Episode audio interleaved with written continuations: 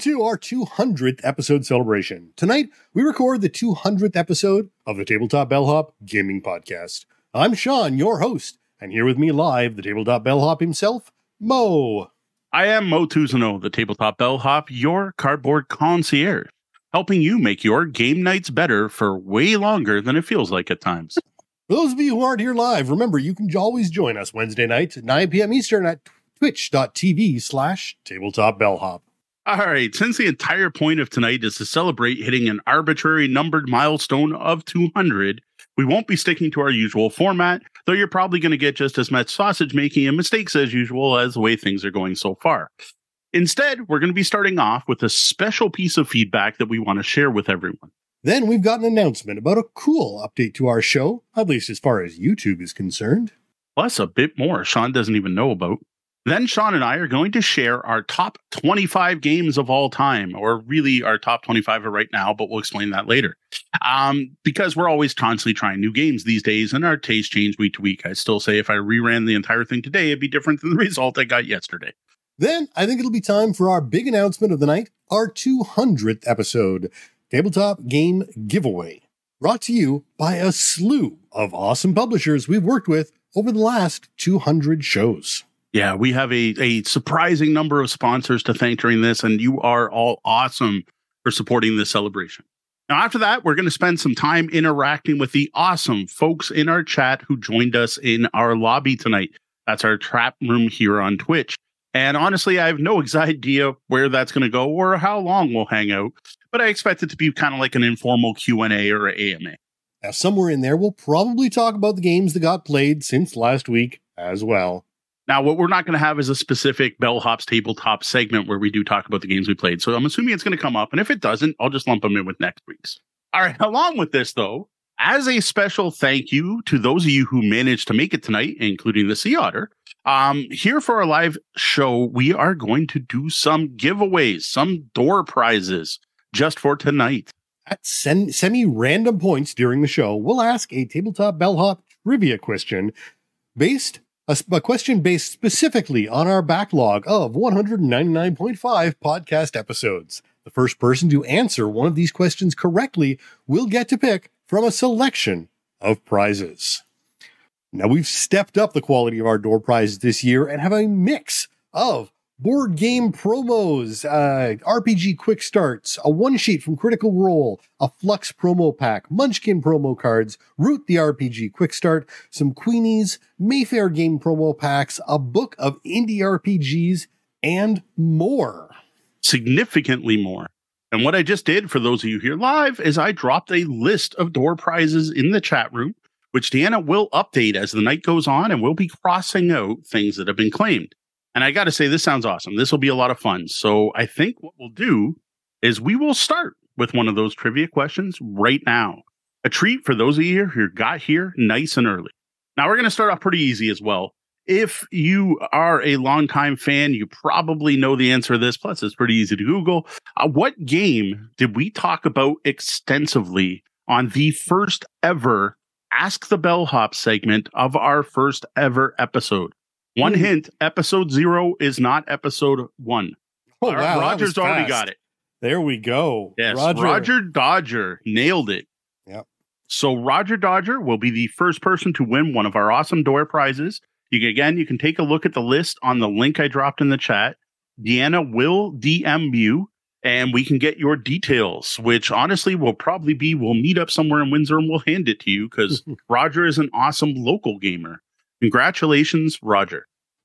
All right, well, now that that's out of the way, let's get this ball rolling over at the suggestion box. Welcome to the suggestion box. Here we highlight some of our interactions with our listeners, viewers, and readers, mostly positive, but sometimes negative. All right, well, well, today we've got a piece of feedback that really meant a lot to us. We thought it would be cool to share with all of you. So a bit of background before we get to the the the full email we were sent or a summary of the email. So back in early January, I was uh Anna Yoakum reached out to me through the Ask the Bellhop forum on the Bellhop blog with a pretty extensive question. Now, here are some snippets from that original letter. So my name is oh go ahead. I we didn't color code this. You can go. You're usually better at reading these than I am. So My name is Anna Yoakum, and I am a Girl Scout leader to eight high school age scouts. If that's not a clip, I don't know what else is.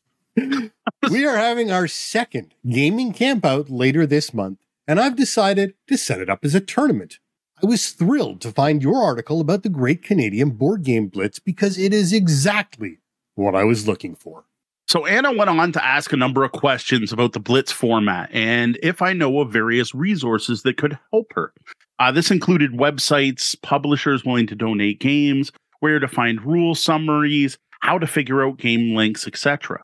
Now, due to the fact this didn't really seem like something that would work as a good full podcast topic, we just emailed each other back and forth.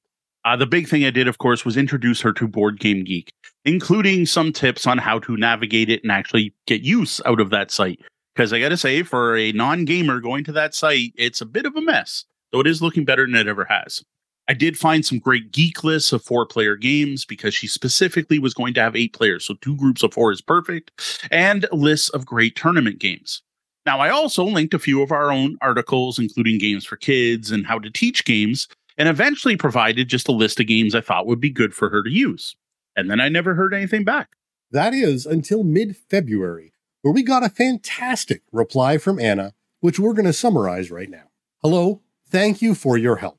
I waited until after our game campout was over to reply so I could give you some feedback. It was a hit. I had to make a couple of modifications, mostly to suit the games and time frame I had available. Also, I had to make sure I found a way for everyone to try the greatest variety of games possible to meet the requirements of a badge. Firstly, I did not have any budget to buy games, and though I have the largest collection of games in the group, for hardcore, hardcore gamer stats, my collection is so small I needed contributions. I sent out an Airtable form, like a Google form, but better for database nerds like me, and asked everyone to submit their games one week before camp so I could work them into a tournament configuration. I got to say, Airtable actually sounds like a really useful tool. Uh, probably something I'm to look into myself the next time I'm considering running a blitz so that I can kind of source some of the local gamers to see what games are available instead of just bringing everything from my own collection. Well, it goes on. Once I had enough of everyone's games, I went through them to see which would work and which wouldn't. I eliminated anything that required knowledge of a specific fandom Doctor Who, The Simpsons, anything Disney, yeah. and trivia games because some people would have distinct advantages. Fair. Some of the games I was left with don't fit into the scoring model of the Great Canadian Game Blitz, but I thought they could be modified to work. Some games, like Can't Stop, I added points to three points for completed columns, five points for finishing first, or had players continue to play until the second and third people won. Mm-hmm. This worked very well with Dixit.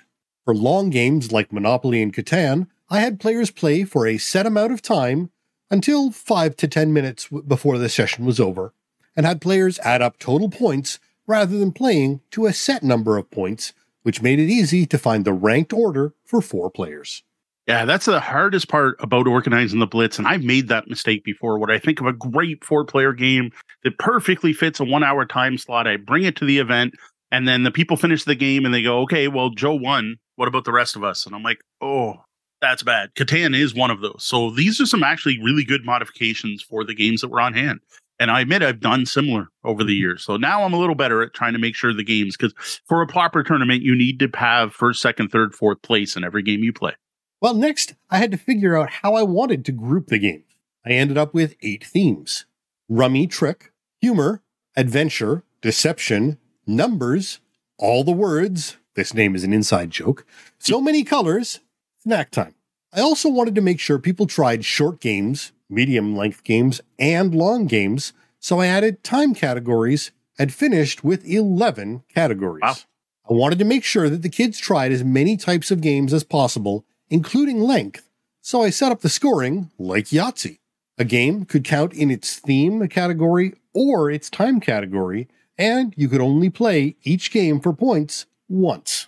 Now, this blew me away. This is a very cool way to do things for a tournament that's spread out over an entire weekend and not like our Board Game Blitz, where we have five or six very specific time slots for very specific types of games. Now, Anna did include quite a bit more detail, including sending me copies of the booklet she made for each player to get stamped, the score sheet she modified, and even more, and how she set up a tree for this open ended system. And I got to say, I was impressed. Now, the scouts got more competitive as the weekend went on, hmm. and in the last session, they crammed in as many short games as humanly possible. I did award prizes, and those were decided long before. Every year, my family visits an old timey toy store, and I bought four items with this campout in mind jacks, marbles, and game instruction book, pickup sticks, hmm. and a paddle ball. Not pricey, but unique if you're young. Yeah. Now, the first place got to choose two, second place got to pick one, third place got the item that was left. You would think that teenagers with iPhones would turn their noses up at such basic toys, but they loved them. It was adorable. Now, I like the fact that she included themed prizes, and the prize wasn't just, you know, everyone gets a badge because you participated. So that's pretty cool. Yeah, we did use the Great Canadian Board Game Blitz model of choosing games and game starters. hmm I love Chwazi and used it a lot when I was a substitute teacher to avoid bias when selecting students for tasks. By overwhelming consensus, we'll have our third annual gaming campout in 2024. Thank you so much for posting the instructions on hosting a Great Canadian Board Game Blitz. Anna Yoakum and Troop 70933. See, isn't that awesome? Like, like I just loved reading this email. Uh, the full version, which is significantly longer. Like this just made me feel probably more so than anything else we've done to date as the tabletop bellhop with our podcast that we made a real impact on the world. Like we we had a scout group go out and use our format to to, to earn badges. And then they loved it and they're telling friends and they want to do it next year. Like this this is why I wanted to share this tonight. Like I've been saving this one up. This is this happened back in February. We got the email and I'm like, I don't want to talk about this on a normal show. I want to save it up. We even talked about making a whole podcast episode or a special episode to talk about this. But then I thought, you know what, this will be perfect for the only feedback we'll talk about on our 200th episode. We share comments and feedback like this near the top of every show. Mhm. We love it when you comment on our posts, fire off emails to mo at tabletopbellhop.com, or reach out on social media. Now, before we move on to the next segment, I think it's time for another door prize for correctly answering some bellhop podcast trivia. Now, I'm going to point out now, D is asking if you can leave that up longer anyway, or is it too late to change it now? Nope, do let's change it. Too late to change. Oh, well. We got a nice, cool graphic for it. The winner. So the oh, go ahead. Sorry, that's my bad. Talking over each other. See, professional. Two hundred episodes in, and we interrupt each other. The winner will be the first person to correctly uh, an- or who who answers correctly, who we will contact via DM to let you pick a prize and figure out where it's going. All right. I will say Roger has already won. So we Roger, you're still welcome to answer, though you're probably going to give the answer to someone else. But we're going to limit it to one prize per person tonight. All right. Uh, since starting the show, we have tried a number of different things to see how well they were received. One of these things was to conduct interviews with tabletop game insiders. We did three of these before realizing it just didn't fit in well with our format. No. We are looking for someone to name one of the people who we interviewed. See, I am surprised it just didn't take off. Like in addition to it was awkward. Tom was a disembodied voice, I think, for for two of them. Yeah. Like he was present, but we couldn't get him on screen. Um, the topics that the guests were talking about was more self promotional, which is fair. That's why they wanted to come on, and we were cool with that. But it didn't really fit the Ask the Bellhop segment. Now we have talked about perhaps bringing back an interview format, um, but I, we'd have to do something different. We're thinking if we do interviews now, they would be the guest bellhop, right? So we'd find a topic that I don't feel comfortable talking about. So if someone wanted to say come come out and talk about the trans community and role playing, we would get a trans person on the show to answer questions instead of myself. That's the way we may do it. Uh, Jeff, that is incorrect.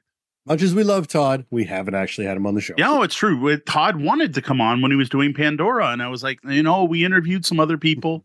Yeah. We Todd, him in, Todd had is him in the. uh, we had him in the chat room, but we didn't have him on the show. I will say Todd Crapper is one degree of separation from one of the people we did interview. That's true. That's true. That is a small hint. oh, fair, Ryan. There we go. Yeah, I, I, we're not asking anything about colors or shapes or sizes today, so we should be good.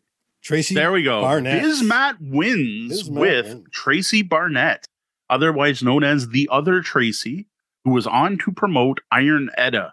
Yes. And I don't remember which version of Iron Edda because he has done four different versions of Iron Edda now. I think. something like that. And you were you were close, Jeff. It's actually Oh. Vecchione. Phil Vecchione would have been correct had you gotten that in there. But Was not- it in there? Not, not no. He said he Oh. wanted to say Vaxion, but it's no, it's Vecchione. Uh, You know, I would have given it to you. I would have Uh, given it to you. Jeff. Like uh, you don't need to be able to know how to spell Phil's last name. But Bismat wins. Bismat, if you want to check, head over head over to tabletopbellhop.com slash door prizes. We'll drop that link in the chat room for You you. have it. I and we can check that go. out and ch- check the prizes that are available there and we'll DM. Oh, that's awesome. There's some good stuff in there this time. Deanna, Deanna, usually we give out like, here's one card. Well, we grouped stuff. That's some good packages this year. So, yes, we interviewed uh, Tracy Barnett. Our first ever interview was Phil Vecchione, which is what I was going to ask, who was on to um, promote Hydro Hacker Operatives, which sadly never seems to have gotten past Ashcan, which I really like the game and I like the Ashcan. I have a signed copy of it even. So that was cool. Um, and the other person we interviewed was Daniel Zayas, who was coming on our show to talk about a Kickstarter, but canceled the Kickstarter before being on, and then just kind of talked about his experiments in the board game industry, which was an interesting chat. It was it was a fascinating chat. A lot about crowdfunding and stuff. They are, I personally think they're worth listening to, especially if you want to know about Hydro Hackers, Iron Edda. Um, all three of them were fun people to interview. They're in, they're interesting people to listen to, well spoken people. So I do suggest checking them out. But like I said, it just it was so different from what we usually do. It just didn't quite work out. Well, here's something else cool we thought we would share. So my kids are pretty awesome about supporting the show uh, all the time. They they actually listen to our podcast episodes. Uh, they tend to watch the YouTube VOD versions once we've edited. Um, they are in bed while we're recording live, or at least upstairs. and and to be honest, they're really good on podcast night about being quiet and you know making sure they're in bed in time and helping us bring the games up and down for the backdrop. Like honestly, I, I don't think I could have more supportive kids for what we do. Assuming they will be listening or watching this episode at some point, thank you, Gwen and Genevieve, from both of us. So, one thing I want to share is that to help us celebrate episode 200, Gwendolyn, who's my oldest, made us a new podcast thumbnail image for YouTube, which we're going to stop you start using on this very episode. Now, this matches our Twitch setup screen and our tech difficulty screen that hopefully you haven't had to see. I just took a moment to pop that up on the screen for those of you who are here live or watching on demand later. Thanks, Gwen. Now, before we move on, I have something else to share from Gwen, which I'm going to have to grab from my email. So, so there are two of us on this show, and while it is called the Tabletop Bellhop Gaming Podcast, Sean is as much a part of this show as I am. So here we get the new image of Sean to be as part of the show, There, which I uh, got to say, I think I get to be out. on thumbnails. That works. Yes. I, yeah. I think that turned out fantastic. I appreciate how how thick she thinks my hair is. uh, you should have seen the first. So here is our new just setting up image with the two of us. Um, if you want something on the shirt, we could toss that in there. Nah, black Uh, blank shirts is all it is anymore yeah. these days. So we have the animated and non-animated version of that. And then we also have our new thumbnail with both of us instead of just one of us. So I thought that was pretty awesome. Sean did not know this was coming. Nope, nope, that's that's a shock to me. So there you go. There we go. There we go. With the two oh yeah, right? Yes, yes, we need we do need Sean and Momo emotes. We need we need her to make Yep. up some emotes on That's true. We'll have to make some Sean emotes. Yeah. Yes, and and that one fit in the image. Yep. Yep. So there, There there's go. there's the Sean, and there's the two of us together.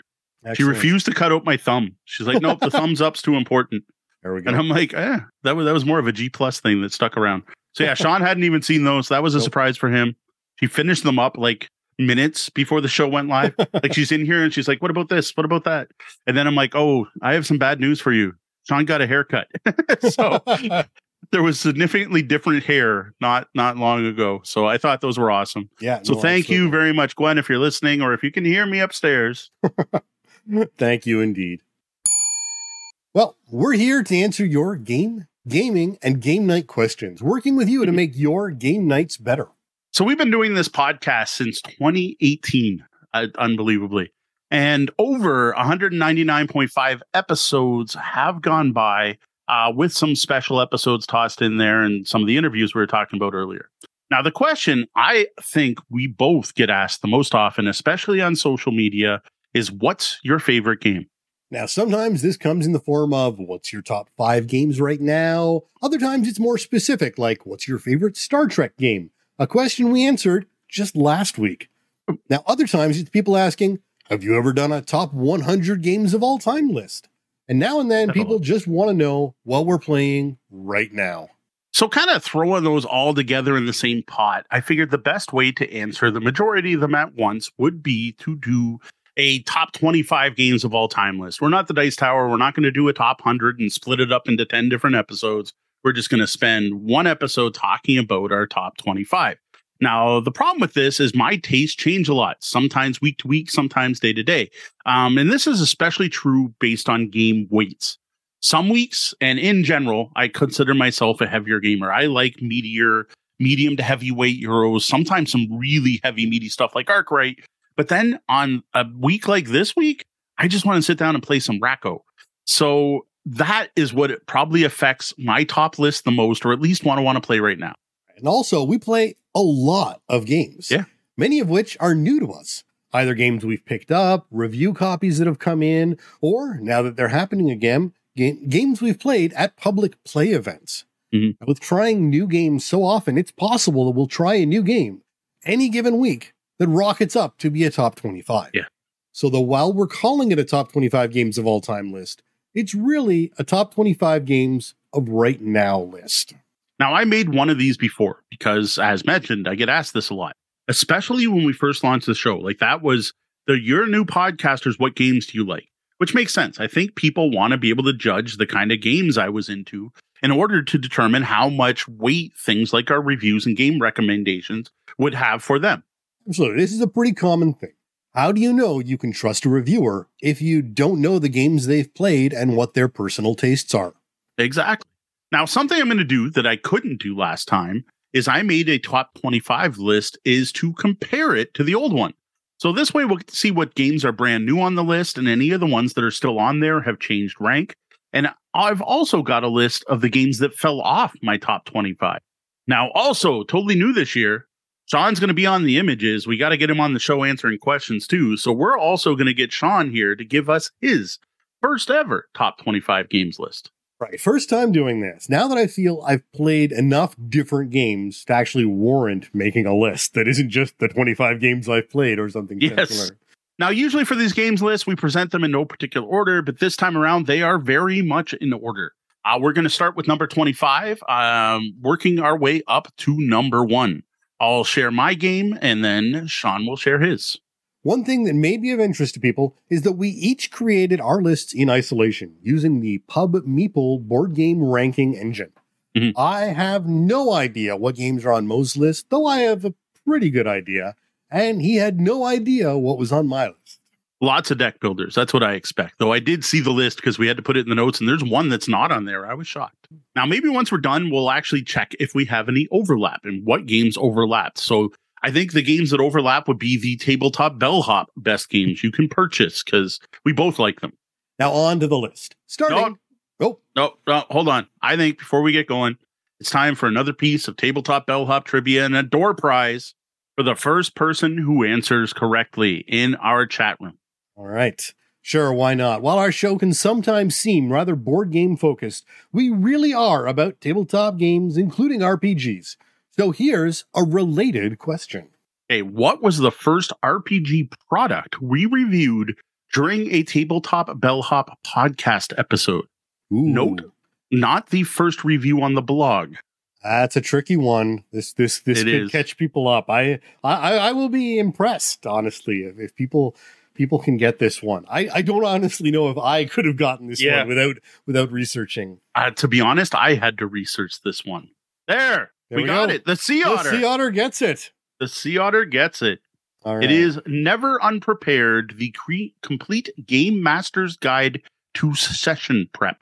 All right, uh, the Sea Otter, you can hit that website I just dropped into the chat, pick your prize, and uh, let and she games know. I actually thought it was Shadow of the Demon Lord. Like if, if it was off the top Ooh. of my head and I had to think, um, the actual game we first reviewed on the blog was White Star, which is a white box sci-fi game, and it was it was a two post, but actually talked about on the podcast. What I forgot to do is um note what podcast episode it was from Wow. because I had done that for some of the later trivia questions. So, with that out of the way, let's move on to our 25 lists, starting with number 25. All right, for me, this is Through the Ages, a new sor- story of civilization. On my last list, because I did, like, we only talked about top 25, this was number 35 on my old list. So this has moved up 10 points. Uh, this is a fantastic civ building game that is probably the best civ building game out there, but a lot of people don't like the fact it doesn't have a map. So you're basically playing Civ 2 without a map. I love this game. This game's fantastic, but it is three to six hours long. And people can get frustrated by it because you have to play well or you can basically be eliminated. Now, personally, I feel that if you're going to play a game about civilization, if you choose to ignore military, getting screwed over in the last couple rounds of the game because you have no military by the people who do is just part of the game and not a flaw in design. But I have friends who think the game is broken because of that. I've had people rage quit this game after losing due to not keeping up their military. But it's civilization. Of course, you have to keep up your military. Well, the way I feel about it. I, I think arguably the the art uh, what you could say is be, just because our civilization relies on military conquest doesn't mean that an abstract civilization must rely on military to win. What so it, it, it shouldn't be that you require that the only path to victory requires military. Is. I think the argument. I I'm not necessarily that's right, yeah. but I, I can see where that thought process comes through. Except this is very much based on our history with actual historic yeah, figures very, and actual places. like this is not a, a raise a new civilization. It does say a new story. And the thing is, you don't have to have the most military. You don't have to have the best, and you can go through the entire game without waging a single war. But if you build none, you're going to have a problem. Yeah. All right. Well, my number 25 is Horizons, a different kind of sort of civilization build, the 4X sci fi uh, yes. game, Horizon. Now, what I need to know is this Horizons with extermination or without, or it doesn't matter? Uh, I would say without. I, I yeah, Hori- the extermination. I understand why it was needed. I understand that it adds a valuable X to the game and rounds it out into a full 4X game. Uh, but I wasn't in love with the game after it arrived. Fair. I personally prefer with it in. It does add take that elements to the game and makes it less multiplayer solitaire. Although it wasn't really a multiplayer solitaire because you're also fighting over planets and taking stuff. Uh, this is a pseudo deck builder that I really enjoy from Daily Magic Games. So, yep. number 24, Raiders of the North Sea. I don't know what it is about this particular X of the whatever game from Garfield, but I, I just adore this game. Uh, this was not on my old list because I did it back in 2018 and had never played Raiders of the North Sea. It is now my number 24. I love the put a Viking out or take one away. You get the action when you put out and you get when you take away. It's not or, sorry, and you're putting one out and you're taking one away and then the whole thing where you have to do some raids to get different levels of Vikings. My only problem with the game is that the dark gray Vikings look like the black Vikings. Other than that, to me, this is almost a perfect game. There's something about that game that just really suits me and the group I play with. It's also one of Deanna's favorite games. It's great two player. Um, we don't even own all the expansions yet. I did get the Hall of Heroes, which I like, um, and does add to the game, but I don't even have all the expansions for it. Even just the base game is fantastic.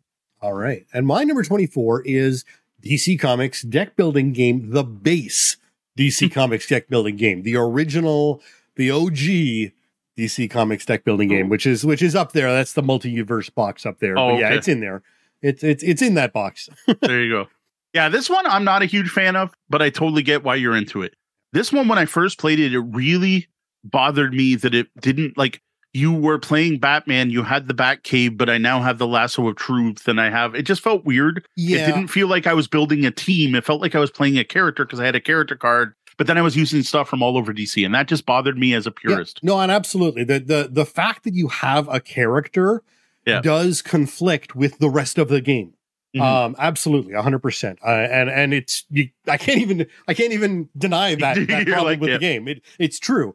Uh, but the fact of the matter is, as a deck building game, the rest of it just works so well. Yeah. I'm willing to overlook that one kind of tricky thing. You yeah. know, maybe they're the leader of the team and uh, or yeah, something. Yeah, I'm sure I could probably justify it if I really wanted to. But I'm, but no, it's it's it's a flaw in the concept. It is. That, that was my problem with it. And to be honest, the next time I played, I think was with you or with Tori. Someone had brought over a version and we played.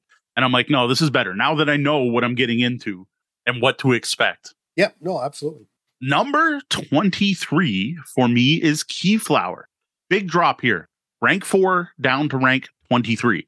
Still in my top 25. Main reason for that is I haven't played this game since 2018. I haven't even touched it. And it suffers from two problems. One, I built a box insert for it. That dooms any game. Second, there are two expansions for it. One adds breadth, one adds depth. They're both awesome, but both make it more difficult to teach the game to someone who hasn't played before, and they're not easily removed. So it's one of those games where I'm like, oh, you got to try Keyflower, but then I got to sort through everything. I got to pull out the expansion. Then I got to teach it, and it's not an easy teach because it uses a very unique meeple based auction where you don't know how many meeple people have and they're bidding on things. And I, I love the game, but it's just not hitting my table. And th- there's a trivia question I could have thrown in. That just goes against the bellhop's first rule. Fair enough. Uh, my number 23 is Azul. Uh, I think earlier uh, in the podcast, this would have been much higher, mm-hmm. but we have played a lot of games since then. Uh, it does still remain on there, though, especially thanks to the BGA implementation, which has given it a whole new life with us uh, because of the quick and easy way of playing without actually having to set up and deal with yummy little uh, tasty chiclet pieces. and for me, this was I think like number two or three last year. I don't I don't have that list in front of me, and completely dropped off the twenty top twenty five. I still like it, but we played it. Kind of has the Catan problem of we played so much of it for a while there. I got a little tired of it, and just there's so many other games I played since. Yeah, I find you know flip because we started flipping over to the other yeah, that side. Made a difference. That made a huge difference. Otherwise, it, without that, it might not have actually even made my top twenty five. Yeah, yeah, it's true. The the blank side is kind of neat. What you have to try sometime you're over is I have the the crystal. Is it crystal mosaic? The the expansion yeah, that yeah. has two more boards. Yeah, whatever that one's called. Twenty two Clans of Caledonia wasn't on the list before because I hadn't played it yet. I, I don't even know how to describe this game. It's a, a market game, a resource management game, uh, area. I don't even know what you're taking over parts of the map. You're, you're trying to make connected cities with some weird rules. Uh, there's fulfilling contracts. Uh, this game is just fantastic, and I don't know how to describe it. Like it, it's from Karma Games. Uh, Juma Jubu or something is the name of the designer. I'm sorry, I'm getting that messed up. Um, I, I just I was I'm smitten by this game. Now again, I made the mistake. I built a box insert for it, so it hasn't seen as much play as it should have. But I still love Clans of Caledonia, ranked at 22. And that designer is Juma Al-JouJou. See, I was close. I was close. Juma Al-JouJou, uh, with art by Clemens Franz. Now, before we go on, just ha- I would love to hear in the chat. Have you played any of these? Let us know. Have you played this one? What do you think of each yeah. game on our list? Feel free to feel free to chat away while we're uh, going through this list. My number twenty-two is Anachrony, specifically the Infinity Box, but that's because oh. it's the only version I've played. nah, but even then, the Infinity Box just blows away the old yeah, one. Just yeah, it's, it's, with with part organization, the way you track different things. It's it, it's worth it in many ways. No, absolutely. It's it's just a fantastic game. All right, my next one. Sorry, we're on to 21. 21 for me is Cowboy Bebop Space Serenade. Uh, too new to be on the old list. A deck builder that blew us away because we were expecting a possibly Cowboy Bebop themed Tanto Cuore or or Dominion, something light and, and pasted on theme, and instead got one of the best deck builders I've ever played. That it includes some neat board game mechanics as well as a lot of moving people around and take that mechanics you don't usually see in a deck builder. Yeah, the, the use of all characters, no matter how many players are involved, uh, is just a really interesting uh, mechanism. So, yes, yep. thumbs up to Cowboy Bebop, even though it didn't actually slip into my top 25. Yeah, that was this is the one that shocked me. I'm like, I know it was, it was on both of our best of 2022 games, the new to us games last year, yep. but I thought it'd be higher for Sean. I thought he enjoyed it more than some of these other games he's got higher up. Well, my number 21 is another tableau builder, deck builder, uh, however you want to call it, deck mashup. Uh, and that is unfair. Uh, mm-hmm. The the theme park management game with that is un, un, unsurprisingly uh, unfair and and has take that aspect despite it being a mechanic that I don't normally enjoy. Yeah. Uh, for some reason, unfair topped out funfair for me mm-hmm. uh, as as the better game. Yep myself as well. Unfair was great. Then I played or for Unfair. Unfair. We we actually got them like Unfair came out first, then they put out Funfair as kind of an intro. Well, I tried them in the opposite order, which I'm glad I did. Mm-hmm. I loved Funfair Absolutely. until I played Unfair. Yeah, Funfair is fantastic in that it's pared down. So especially if you've got younger players at the table or you Mhm. want a far more relaxing, easygoing game, Funfair is the game for you. But if you want something with a little more meat and you, and you aren't afraid of a little bit of take that, then Unfair really steps it up and and sort of surpasses Funfair notably. All right, number 20 for me is Robo Rally. Uh, old rank seven. Robo Rally used to be my favorite game, and I still adore the original Avalon Hill, lead miniature, Richard Garfield, three different expansion boxes version of this game. I don't love the modern Hasbro version. It's good, but it's not great. They watered it down a little bit too much for me. And just because of that, pulling out my old game and dusting it off and getting people to play it is difficult. And the new one, I don't love as much. It's just not getting played as often, thus the big drop. Now, that said, Renegade Games has announced a brand new edition of Robo Rally, and I applied for a review copy yesterday. And even if I don't get accepted for that one, I might have to go pick up a copy because of how much I used to love Robo Rally. It just, it's dropped. I just, I'm not playing it enough. Like, the, I can talk about, again, the bellhops first rule. I can talk about it as much as I want, but if I'm not playing the game, how good a game is it? Absolutely. Yeah. No. And for me, now interestingly, another one that doesn't get played often, in fact, has only ever been played once. And my number 20 for me is Weather Machine. And this is just because of the potential this game has. How go. fantastic this game can be uh, if we can ever get it to the table a couple of times within uh, the same month to learn and remember all the ins and the outs of what is a very heavyweight game uh, with a lot of moving parts and a lot of complexity. Uh, that really, I mean, I know. I to be fair, I backed this. I I, I had some some monetary. Yeah, there might be there might be some buyer bias here, but I don't think There so. could be, but I mean, I bought it essentially for you. I didn't honestly think I was going to enjoy this game. It is Yeah. a heavy, heavy game from a designer that you love with an artist, well, an artist we all love. Yeah, Um, who doesn't love Ian O'Toole? exactly. But uh, really, it was a game for you and D because it, it had that heavy weight. Yep. And then when I sat down to play it, I went, "Oh my god, this is heavy!" But the interactions are so fulfilling. There's so much Mhm. you get out of that weight that it really caught my eye. And that's Weather Machine. I'm still shocked that you enjoyed Weather Machine that much. I'm like, oh, now there's hope. Sean might enjoy heavier games than he thought. He's on that part of the the life cycle of the board gamer. Yeah. You can check our episode. He's on the oh oh. You know what? Actually, I don't mind heavy games. Next, we move to number 19, and that is Valeria Card Kingdom's old favorite. Um, I think there was some bias here because we've been playing other Valeria games, and I'm fondly thinking about the brand. I don't know if I was hating on the game last time in 2018 or what, but I had it ranked at 55, which just seems wrong, way too low. Maybe I was mad about something. But yeah, I have Valeria Card Kingdoms. We need to play it again. We need to get that out and get that to the table. We've been playing all the small box Valeria games. I've even played quests and um, villages of Valeria more often recently than I played Card Kingdoms. My problem is I'll still mess up the Dukes every time. Yeah. but we'll have to like show me your Duke and we'll explain it. Because really, are you going to gosh. play different against someone else because their Duke's different? All right. So my number 19 is Imhotep. Uh, just a great, solid, fun game that just, it, I mean, it just keeps coming back as a fun game to play. There's just no other way about it around it. honestly that that's one of my favorite welcoming games now the the base game with the a sides we have the expansion so we actually have uh what is it 1028 different possible board combinations and no we haven't tried them all it's just so great for getting people and blowing their minds like this is a board game like i this is this is one we we need to get this one out to the barbershop bar actually because it's Ooh. been long enough Yeah. but yeah great I, I don't even know what you call it it's like it's it's not draft like what is the main mechanic there you're drafting cubes, but then picking worker placement spots, but then there's a reward for getting there first, and then you're picking what order you want to be on. Like I don't even know. So What- the what- Uh, our area majority is Okay, well, yeah, for the scoring in most, Yeah. but again, that's only most of the spots. Work, worker placement and area majority. is what they claim. Okay, Yeah. So I mean, interesting. there's set but then there's the collection. card There's drafting. set collection in there's there set as well. collection. Yeah, So it, it, it does not classify itself well. Put cubes on boats. Bring boats boats to uh, monuments. Unload cubes. Get points. That's that's that's the mechanics. Yep.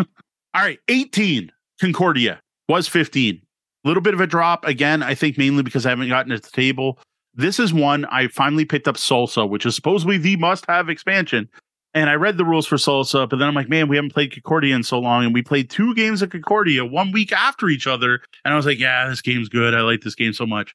And then we're like, now we got to play with Salsa. And it never happened. I think that's when the RSV virus hit uh, something. I think it was last November. It just ended up sick and it never got played. So now I'm back at the point where if I play Concordia again, I'm not just going to toss in Salsa. I'm going to want to play with the base game.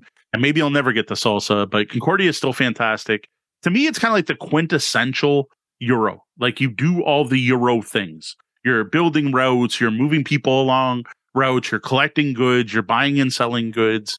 It's like totally. So so Jeff Seuss is saying to toss in salsa too. Maybe I should just toss it in. Like mm-hmm. I don't think it's that hard. What it adds is salsa is actually um a word for salt, and salt is a wild card ingredient. You can use it for anything else. And and I think that what it's supposed to do is open it up so it no one has an advantage by like oh you got all the silk spots. Now there's ways to pay for it. Right. There you go. Won't Adelaide. This is with Jeff helping us out here. Yeah, I got to do it. Maybe we'll just have Jeff over and we'll play Concordia and he can help us teach it. So my number 18, I think has been influenced by our Discord. because uh, that's Castles of Mad King Ludwig, which I've only played a couple of times in one on one day, but yep. uh, people do keep po- posting pictures of it in our Discord when they get it played. Uh, and it is definitely a solid game. Although I have to say, I, I, think I preferred it without all the expansion stuff, or maybe that was just because we had issues with with setting it up and the setup of that. Yeah, we, we was, the, I I hate expansions where you can't just toss everything in. I hate them. That that has become a pet peeve of mine. And honestly, it's a reason Mad King Ludwig probably isn't on my top twenty five list, as well as why Among the Stars isn't even considered on my list tonight I hate these expansions or um the Aztecs expansion for um Imperial Settlers. Imperial Settlers, just like Concordia, I got an expansion for it, but hadn't played the base game in so long. Started playing it, played three times in a row. Brenda loved it. He really enjoyed it. He's like, man, I don't think you ever showed me this game. We fell re- back in love with Imperial Settlers. So we grabbed the Aztec expansion, and instead of boom, here you go. Just uh, you play the Aztecs, you take the Aztec deck. No, here's all these cards that you can put with your base game, but you got to swap them out for equal level cards and then they turn it into a deck construction game which requires prep ahead of time and i just i don't end up doing it so yeah. Ludwig, unless like having to pull out the expansions is annoying, but even more so, the way you build the rooms is like X of the normal ones and X of the swan rooms and shuffle them. So then you got to sit there and at the start of the game, take all your tiles, separate out the swan one, shuffle the swan one, shuffle the not swan one, shuffle those together, put so many out, put the rest of the like it's just a mess. Yeah, they made it into a great video game and a lousy board game in some ways.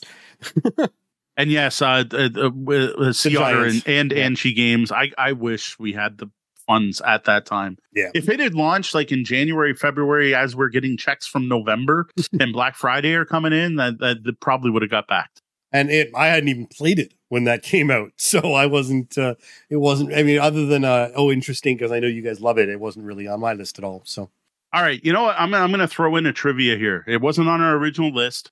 Where we are going to throw in it is door prize time. Before I get to the next one on my list, we got a we got an easy one to Google. The last time I did this was in 2018. What was my number one game in 2018? Hmm. Only hint is it's not number one this year. Azul was number two. Oh, there we go. Literally number two. So the, you're off by one. There we go. Tech Tech gets it. Tech with terraforming with Mars. Terraforming Mars. Yes, my number 17 is Terraforming Mars. A fantastic game that just again hasn't been played mainly because of the pandemic. It's a game I tend to bring out to public play events. And to be honest, oh, Deanna still likes it. But like Deanna, Kat, and Tori are all like that's the group I played a lot with, where I kind of saw a lot of Terraforming Mars. so I, you know, and interestingly, I, I still have not played with, I think, the majority of the expansions. I've played with a couple the, of them. The good one is Turmoil. As, yeah. as long as you play with Turmoil, because Turmoil like makes the game better because it kind of kickstarts your startup and it gives you some direction at the beginning. Right. But uh, but yeah, no, I, there's uh, most of the most of the expansions I haven't actually played with. Uh, so my number 17 is another one that's, I know, a favorite of Moe's in, at least historically, if not on his yes. top 25, and that is Eminent Domain. Uh, another yeah, fantastic uh, deck builder, uh, another sci fi game, big shot, mm-hmm. uh, midweight, uh, a game where you're just, you know, surveying planets, trading resources, and building tech. Uh, you know, a, a really solid game from TMG. Now, I will say with this one, I think you need expansions though. I don't even know if Sean ever played just the base No, game. I know we at yeah, least had not. the first expansion, which I think is a must have. Um, it rebalances it so that using the the red resource which generates fighters can actually work. Yes. You want to have that. Yeah. The big problem with this game though is this is a game that only works well once you start having some system mastery and it's all based on the technology deck because this is a card game with a tech tree where when you build the technology, you literally get to grab this entire deck and pick your card. The AP for that can be terrible, figuring out combos can be terrible, but as long as you play a bunch of games in a row, Eminent Domain's fantastic. Like there was a bit there where we were working our way through the first three expansions, and we played a lot, and I was loving it at that time. Yeah, no, solid, uh, solid game. That's Eminent Domain from Tasty Minstrel Games. So my number 16 is a huge jump, previously 53, and that is Xia Legends of a Drift System. And the reason for that jump, they put out an expansion that fixed the marketplace. That is all it took. They put out an expansion where the value of goods changed based on their rarity, and it's now valid to be able to just run a shipping route back and forth. And it's now more valid to be a pirate or something else because the one player who happened to make the one route that was worth the most points can no longer just run that the entire game because every time they run it, it becomes worth less. Um, that is the something fallen star. I didn't even tape a note of Embers of a Fallen Star. I think is the name. Yeah, Embers. Embers of a Fallen Star for Xia made it awesome.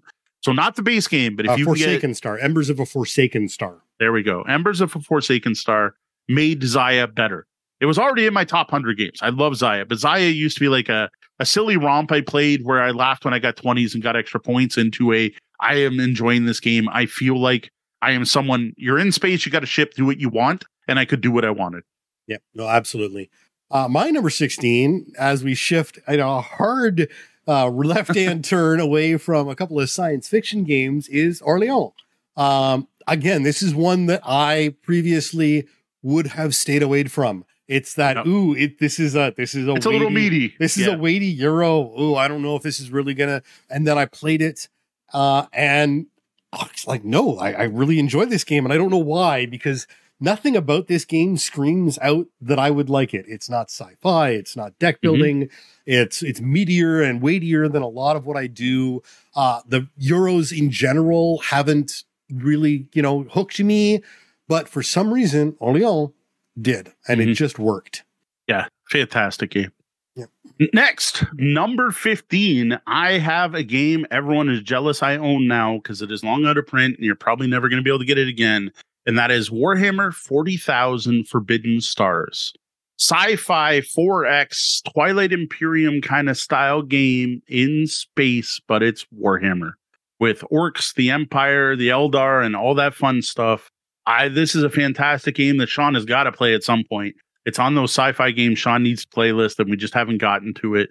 They did a fantastic thing by having a board where it looks like everyone's adjacent to each other, but there's moving warp storms that cut off areas that make it so you can't just keep attacking the same person.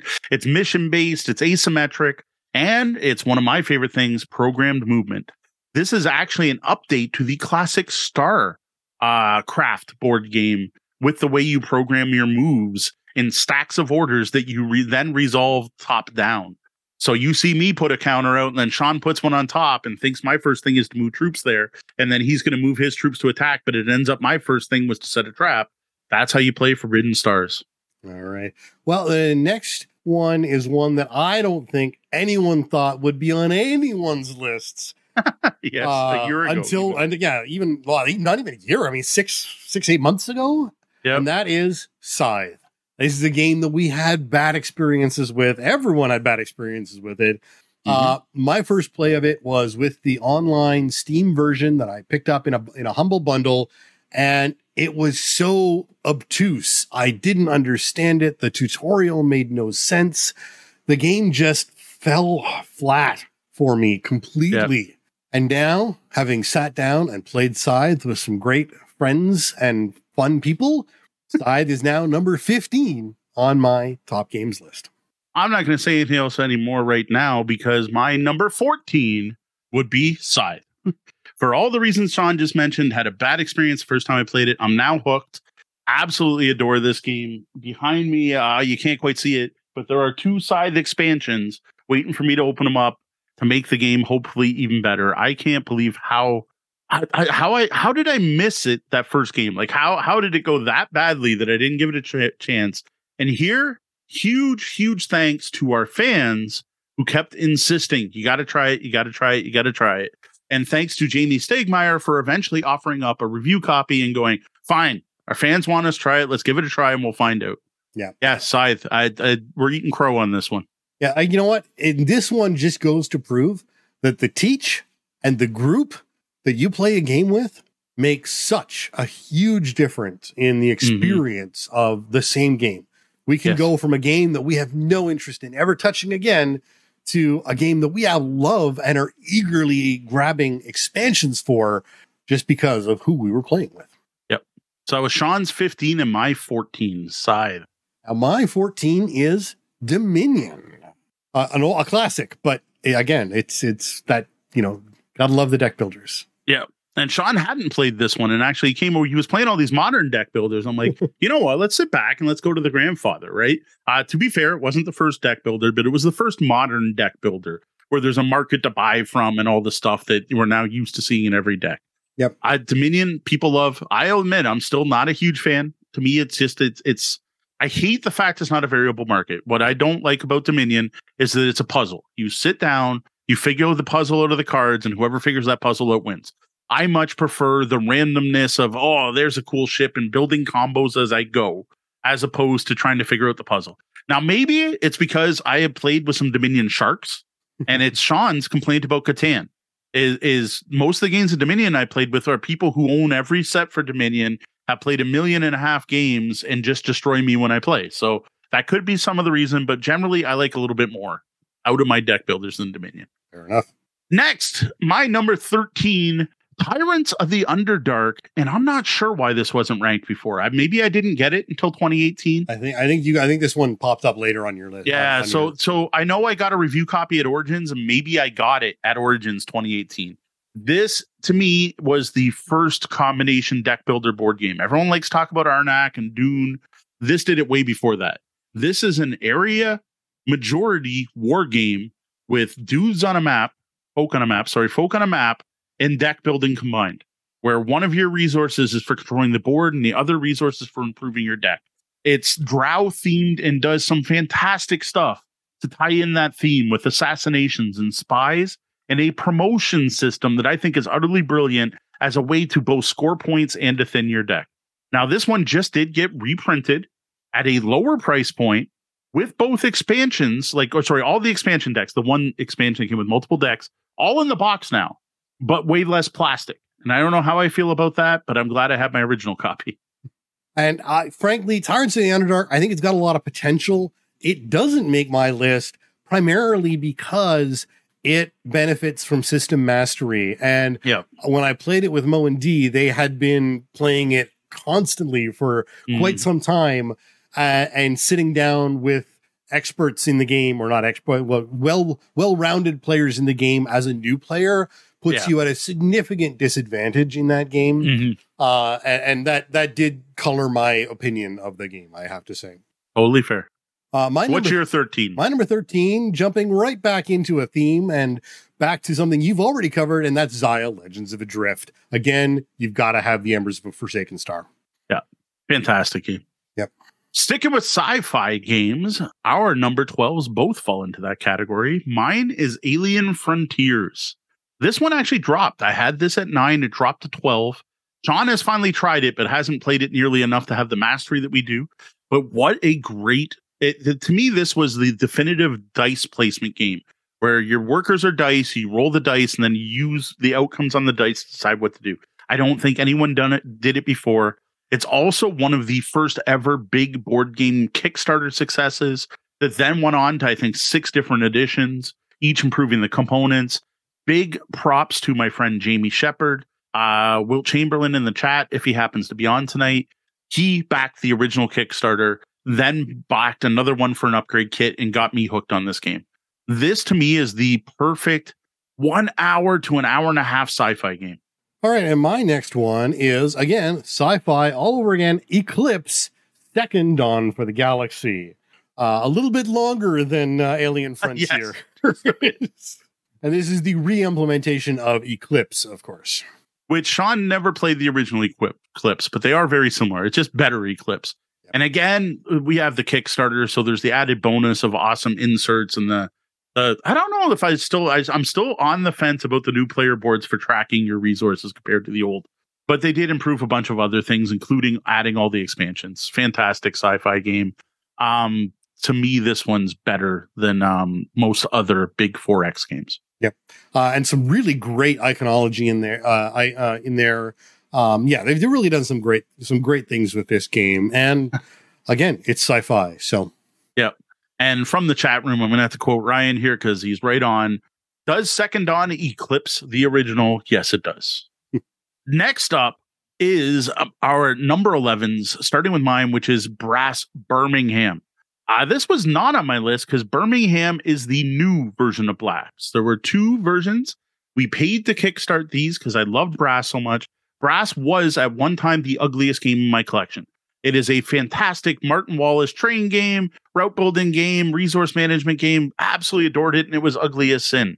I have to thank Roxley Games for giving it a nice visual update, but at the same time, they also worked with a new designer who worked with Wallace to out Birmingham, which is brass with beer, is what a lot of people like to call it. It is a slightly twisted version of brass with a new resource in it, opening up more options.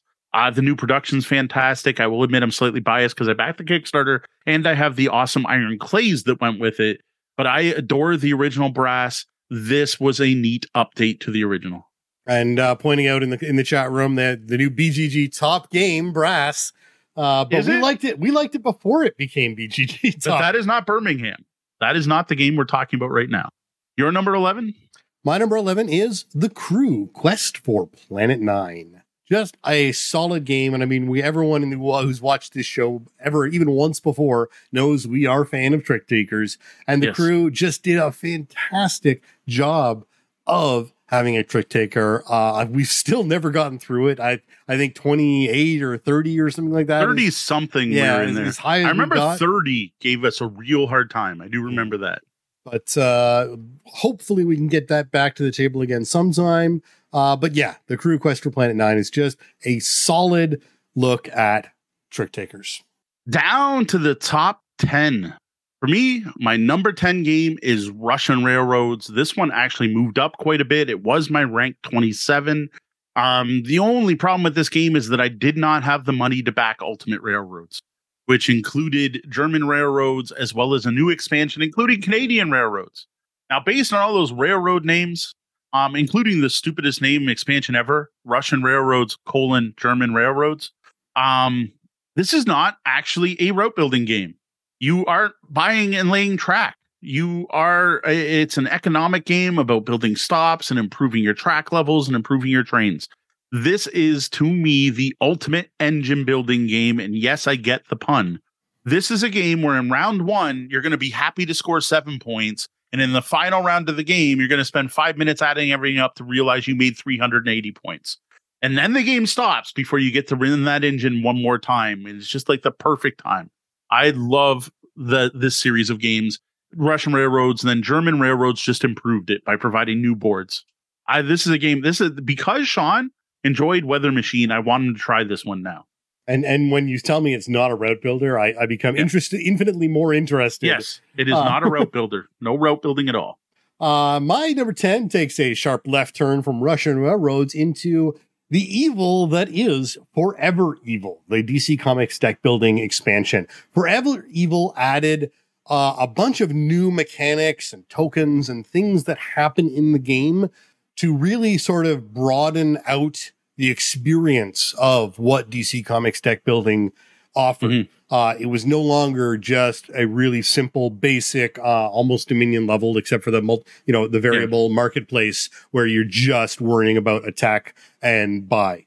Uh, you got a whole lot more flexibility and uh, resources to manage when you got Forever Evil. Now this doesn't happen often. This isn't one I played. I've not tried this game at all. Number nine, Wallenstein. Thank you, Neil, for getting me to play this game with your German copy with photocopied, printed out at work English rules taped onto the cards and got me hooked on Cube Tower games. I love this Dirk Henn war game. This Wallenstein, there's another version of it called Shogun, which we may talk about later. Um, Wallenstein is more cutthroat. The map of Germany, everything's connected. It's easy to get anywhere. You're fighting with the cube tower. You're programming your movement because you have a card for every province. You decide what happens in every province, but it's not as much of a war game as you'd think. You can only ever make two attacks per turn, and you don't play a lot of turns. Plus, the actual victory points are for building buildings. And this shows how often I play Wallenstein and Shogun. I can't remember what the buildings are in Wallenstein. I remember what they are in, in Shogun, but there are three levels of building, like palaces, theaters, and churches or something you're actually getting points for controlling territories that have those in them. So you don't necessarily win by winning the most wars, which I think is brilliant. And that cube tower, the way reinforcements work, the way you have to tax your people, the way the farmers can revolt, I adore Wallenstein. I have to say the cube tower games have not won me over the way nope. uh, the way they have with Moe. My number nine is one that I've still never actually played with Moe. Uh, but this is Suburbia. This is one D actually introduced me to at uh must have been breakout uh, queen city I was think it queen it was. city i think it was the one queen city no i think to. it was actually breakout was it breakout i think okay. it, i think you were you were role playing at breakout and uh okay. d and i went into the game and and taught me suburbia uh and i since went on and grabbed the app which is uh, a fun implementation yeah, of it and uh have played a ton of suburbia um yeah and d is saying yes it was breakout okay uh, so yeah, Suburbia is a fantastic game that does not get to the table anywhere near often enough. I promise Suburbia is another uh, FOMO, uh, not even FOMO. What's FOMO after the fact, where you did miss out? Um, the, the, they had an awesome Kickstarter for a deluxe edition with this tower and stuff, and I'm like, I didn't get the deluxe edition. Every time I see people sharing pictures, it looks better. Uh, so see, I, that's I don't know. I, it's such. I mean, the game doesn't need fancy components. Yeah, it's so. I also built a box insert. So. Oh well, there you go. That's that's the other problem. All right, this I, I just noticed our number eights, and this is hilarious. It is Be- because these get compared a lot. That is funny. I, I had not again. I hadn't seen Sean's list. It's been in here, like on on our our, our you know shared file we use, but I hadn't gotten to see this. Uh, my number eight is Lost Ruins of Arnak. Uh, not on the list because it didn't exist in 2018. Um, Tyrants of the Underdark might have been the first deck builder with a board, but man, does Lost Ruins of Arnak do it well especially once you realize it's not really much of a deck builder. You are not cycling through your deck like you would in a normal deck builder. It's more of a like deck improvement game than a deck builder. You're, not going to get through that deck multiple times. I there the what I love about this game once you've learned to play is the squeeze out one more move. The looking at my two people, my two meeple, looking at where I can place them, going, ah, looks like I only get two actions this turn. Oh, but wait, if I move this meeple here, I can then get this thing that lets me tap this guy. They'll give me two more resources, which then I can use to buy this card from the market, which lets me return that meeple so that I can send them to this new spot, which will give me a temple token, which I can then put on my board to send out my second meeple over here. And then when he's there, I can't afford to defeat the monster that's there, but because I have this temple, I can turn it into extra arrows. Then with the leftover arrow, I'm going to move up on this track, which gives me another coin, which also lets me move up on this track. I love that puzzle and the feeling of pulling off a longer than you thought you were going to get turn. That that I stretched out one more thing. That is what I love about Arnak. Uh, and for my number eight, I went with Dune Imperium. which, the, the, reason this is funny, if people don't know it, is those two games came out around the same time. They both use deck building. They use a board and everyone compares them and everyone likes one more than the other. And I think everyone's wrong. I don't think they are comparable at all. Uh, I think they are both solid, good games in their own realms, but to think that they are the same or similar, no. I, I don't I don't get it all. Even having played them both on the same day, yes, I don't I don't see see it. Uh, but yep. I am a sci-fi fan. I am a longtime Dune fan, and I think Dune Imperium did it well. I can't wait to see how the expansions bring even more to the table. Another one announced yesterday. Oh, they really? are pumping them out ridiculously. Wow, that's crazy. Yeah, Yeah, it's it's Immortality, I think, or Immatorium, something. It was just announced yesterday. Mm. I I dug Dune Imperium, but Dune Imperium is a deck builder. You're going to go through your deck multiple times. Everyone starts with the same starter deck. You're going to shuffle a bunch of times. You're going to buy cards that bring things out of your deck. And yes, there's worker placement elements as well, and it's well done. It's very different from Arnak. Arnak, the cards in your hand are resources. They're not really a deck or an engine. uh, Immortality, the Benny Immortality. Bene Tleilax uh, expansion. expansion. There you go. On to number seven would be the other version of Brass, which is Brass Rank Lancashire, which was the original Brass. Like the original wasn't called Lancashire, so I don't know why they called the new one Lancashire. But this is the original Brass reprinted Roxley Games. Put it this way: the the graphic update and one simple rule change moved this from forty two to seven. That's how much of an improvement it made. Now the rule change is at any time you can discard any two cards to use as any other card. That was not in the original game, and you could get stuck with a bad hand, you could get cut off on the board, so there was nowhere to move but to one city. And if you didn't have that city's card, you were screwed. Well, now you can discard two cards, you can get there. Completely fixed the only problem I ever had with Brass, except for how it looks, and this new version looks beautiful. So to to be fair, uh, according to Board Game Geek, Brass, Brass Deluxe, and Brass Lancashire are all the same game. Yes, But Brass, Like I said, it's such a minor change. Birmingham is a different game. And yeah, there's Birmingham, different Birmingham, resource. yeah, Birmingham is the one that's number one. Oh, Birmingham's number Yeah, one. yeah. Wow. Okay, I thought Lancashire was number one. No, it's Birmingham. There you go. All right, and my number, uh, where are we here? Huh? Seven. Yeah, we we're- on number, number seven. seven. My number seven is one we have talked about and people have complained about us talking about, but there may be goodness on the future. That is the Aventuria adventure card game as a whole, uh, rather Yes. than any specific modules, because just the whole Very fair. Uh, is has been fantastic to enjoy, and I can't wait until everyone's vision is back up to snuff Yes. and uh, health is good so that we can get back in to more Aventuria adventure card game.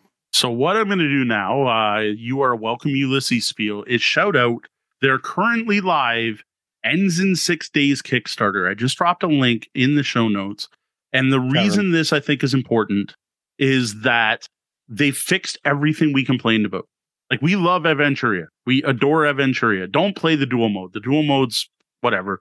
There, there are much better dueling card games out there. That I'm sure people know many of them.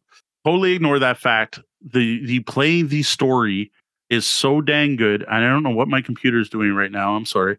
Um, it, it is so good. But what they did is they have now kickstarted a new two expansions that finally add the story that was missing.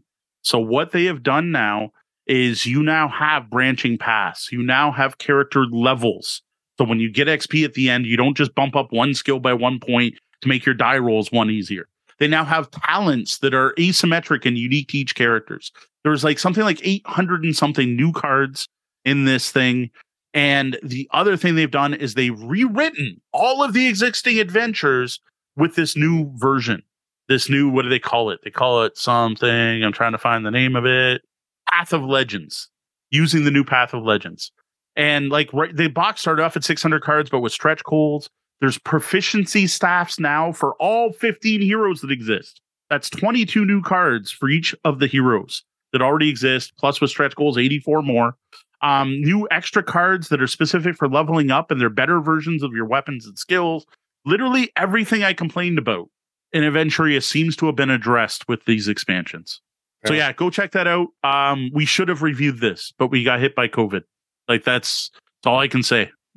So big shout out for that one. The Aventuria adventure card game, stories and legends. If anyone's listening to this, there are six days left, which means if you are listening to this episode when it drops, you should still be able to back. What I'm trying to find out from them is if they're going to have a late pledge or a pre-order. It is funded. This is going to happen. Uh, we're just hoping that all the stretch goals get unlocked. All right. That was seven. Now we move to number six, and I get uh, I don't know if it's the first overlap on the list with Sean, but this is where I have Orleans. It has actually moved up from rank 10 to 6, and that to me is because of the trade and intrigue expansion. Trade and intrigue offers, I think it was four different modules you can add to the game. One you leave in the box. Don't bother with intrigue. I don't think Orleans needs take that, and I don't like the new intrigue board compared to the other new board that comes in this. Because there's already a replacement King's Court board.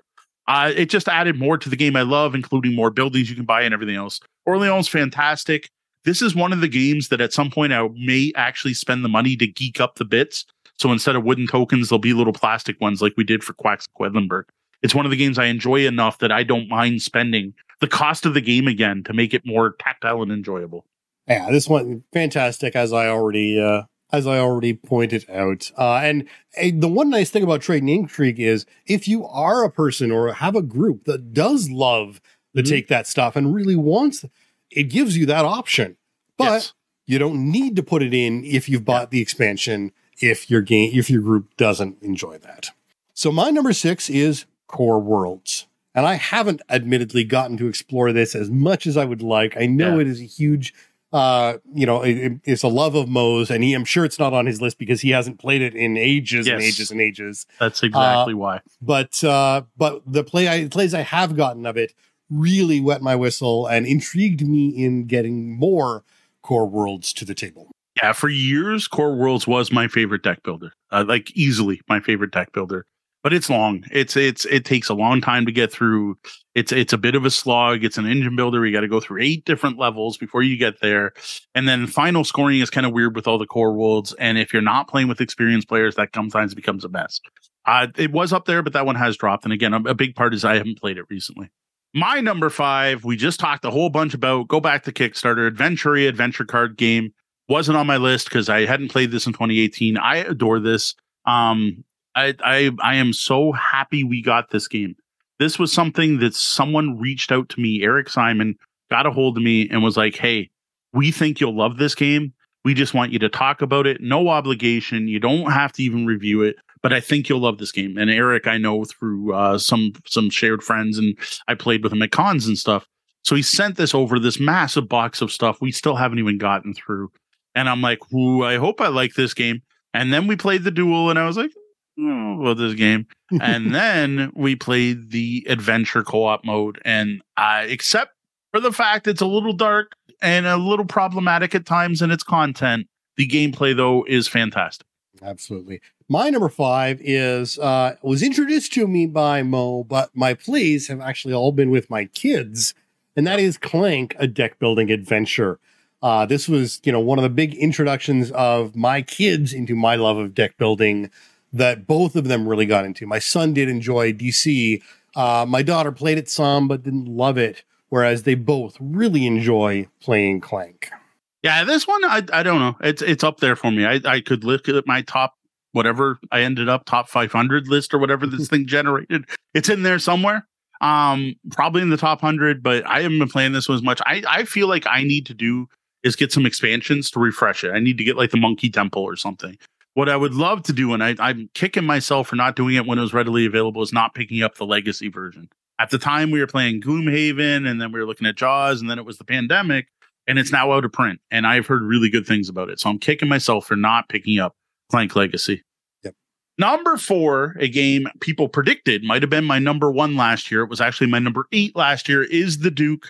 Um, I I still play it. I, I still bring this out. We had it out at chapter two. Deanna and I still play the Duke. We bring it with us on vacation. Uh, one of the best two player board games I've ever played, chess based, except for the fact the pieces show how they move, and when you move them, how they move will change. Uh, this is this to me is a modern classic. Like, why is there not more Duke coming out and not Jarl? Jarl note is not in my top. It's not even in my top hundred because they just they made it too strategic. I like that little bit of randomness, that that little bit of I pull from the bag, and the fact my dukes can move all the way across the board in one move. All right, well, my number four is uh, I swear the last of these. I really I swear, uh, but DC deck building the Teen Titans. Now. I, I'm not even sure if I can explain why. Uh, it's been a while since I've had it at the table but there was just something about the play of Teen Titans and the interactions of the cards that made it feel tighter and fresher. Uh, and and maybe it was because it was a little more narrow than DC. Uh, yeah. You know, having that Teen Titans uh, narrow focus, but it really made for a fantastic game. And I think if I were to play, if I were to suggest anyone who was interested in DC deck building go out and buy the Teen Titans pack first and foremost, and and use that as your decision whether or not you want to dive in as headfirst as I have. Now, it could also just be time, right? This one came out significantly after the original, so they would have got feedback from everyone playing online too. Mm. All right, this is the only game that stayed exactly the same for me, which was pretty funny. Uh, that is Shogun. Uh, this is the Japanese retheme of Wallenstein. And times in my life, Wallenstein was ranked higher because I liked how cutthroat it is. But now I preferred the laid back, yes, you can turtle, though you can fail at turtling as well version of Shogun. Again, Cube Tower, you're uh, I already basically described it. For every province, you get a card and you pick one of eight things to do in each of your provinces. It's even got some thematic stuff there, like this province is going to war. Well, this province is going to build a granary, and this province is going to raise taxes for you. I, I don't know. I love this game. I always have. Like ever since playing Wallenstein with Neil, I don't even know how many years ago in German, I've been obsessed. Now there is one game, and here's where I messed up with Sean, is I introduced the series to him with Immortals. Immortals does not belong on this list. Immortals doesn't belong anywhere near this list. Put it this way, I started this list by ranking my games on Board Game Geek and only looking at the ones I ranked seven or more. Immortals wasn't in that list to even make this list. So yes, I love these Cube Tower games, but get Shogun or get Wallenstein, ignore Immortals. Fair enough. My number three, Space Base.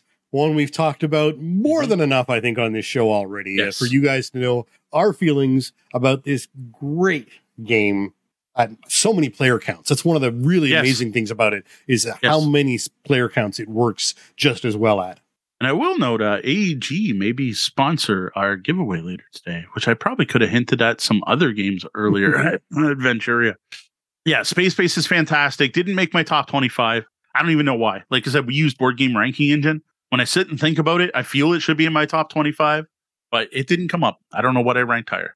All right, my number two game of all time, and this actually I feel comfortable even saying of all time, is Eclipse Second Dawn for the Galaxy, old rank 28 or 38. The reason it was ranked 38 is I didn't have any of the expansions. I didn't have specifically the Ancients expansion that actually puts different Ancients on the different planets and little ships there, or the one that gives asymmetric ships. I know it's just a physical upgrade, but the fact our forces look different makes the game better. And then there's the improvements with Second Dawn, the refigured tech deck, um, missiles that are no longer broken. They fixed the rules for missiles compared to the old edition. You no longer win by just putting as many orange dice as possible on your ships, at least in battle.